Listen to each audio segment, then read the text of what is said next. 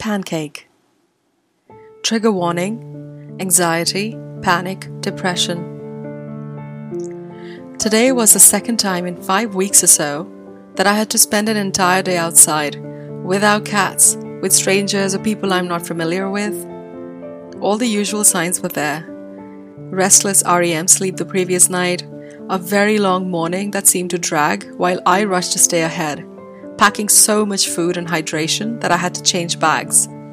Texting non urgent people the minute it struck 10 because the workday had begun and I could. Getting my makeup just wrong enough that it took away essential bits from my self esteem that I would need the rest of the day. So I could go on. Living with anxiety is harder than living with high functioning depression. For me personally. High functioning depression makes me look like a powerhouse to the rest of the world. And when I'm alone, I can be sad and weepy and lonely and all the other bad things without anyone seeing me that way. It helps me preserve my dignity. Read ego.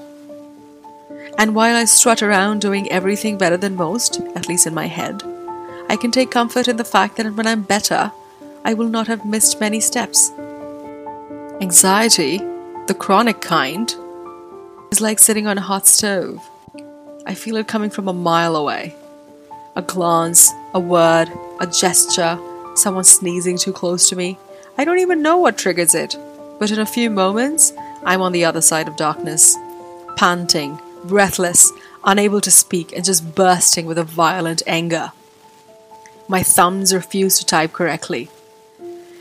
In fact, they're starting to do that now, just from my thinking about how it feels. And someday I will show you a sample text.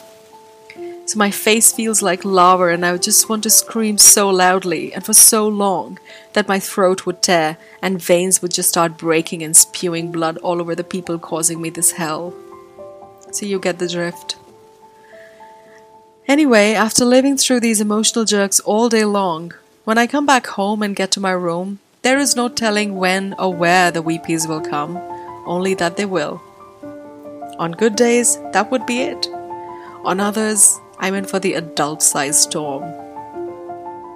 This evening, I chose to take my meds preemptively and held off long enough to realize that all I really needed right then were these golden, fluffy, butter soaked, and honey drizzled pancakes that I made, and some coffee.